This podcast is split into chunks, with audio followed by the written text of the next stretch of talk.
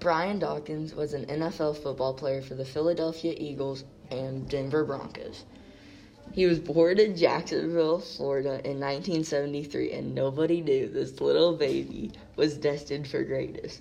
When Brian Dawkins started playing Pop Warner football, his family knew he was going to be something special. He went to college at Clemson and played the strong safety position. He began to make his mark by becoming an All American selection. He married his wife Connie in 1996. They had two children, Brian Jr. and Brianni Dawkins. In 1996, he was drafted by the Philadelphia Eagles, recording 1,131 tackles in his career.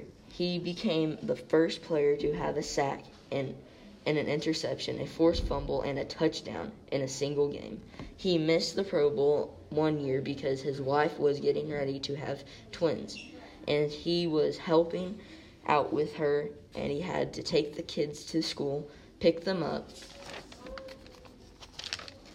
get dinner ready, to take care of her, then work out for one hour. That's that's not enough time for an NFL player who has to be at their peak condition, 24/7.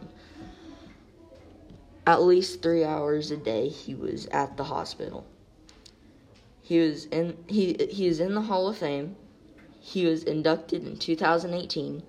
He recorded 1,131 tackles in his career and 37 interceptions. He he contemplated suicide, but he he uh, because he was helping out with his wife, but he decided not to because he is the greatest football player in my opinion of all time.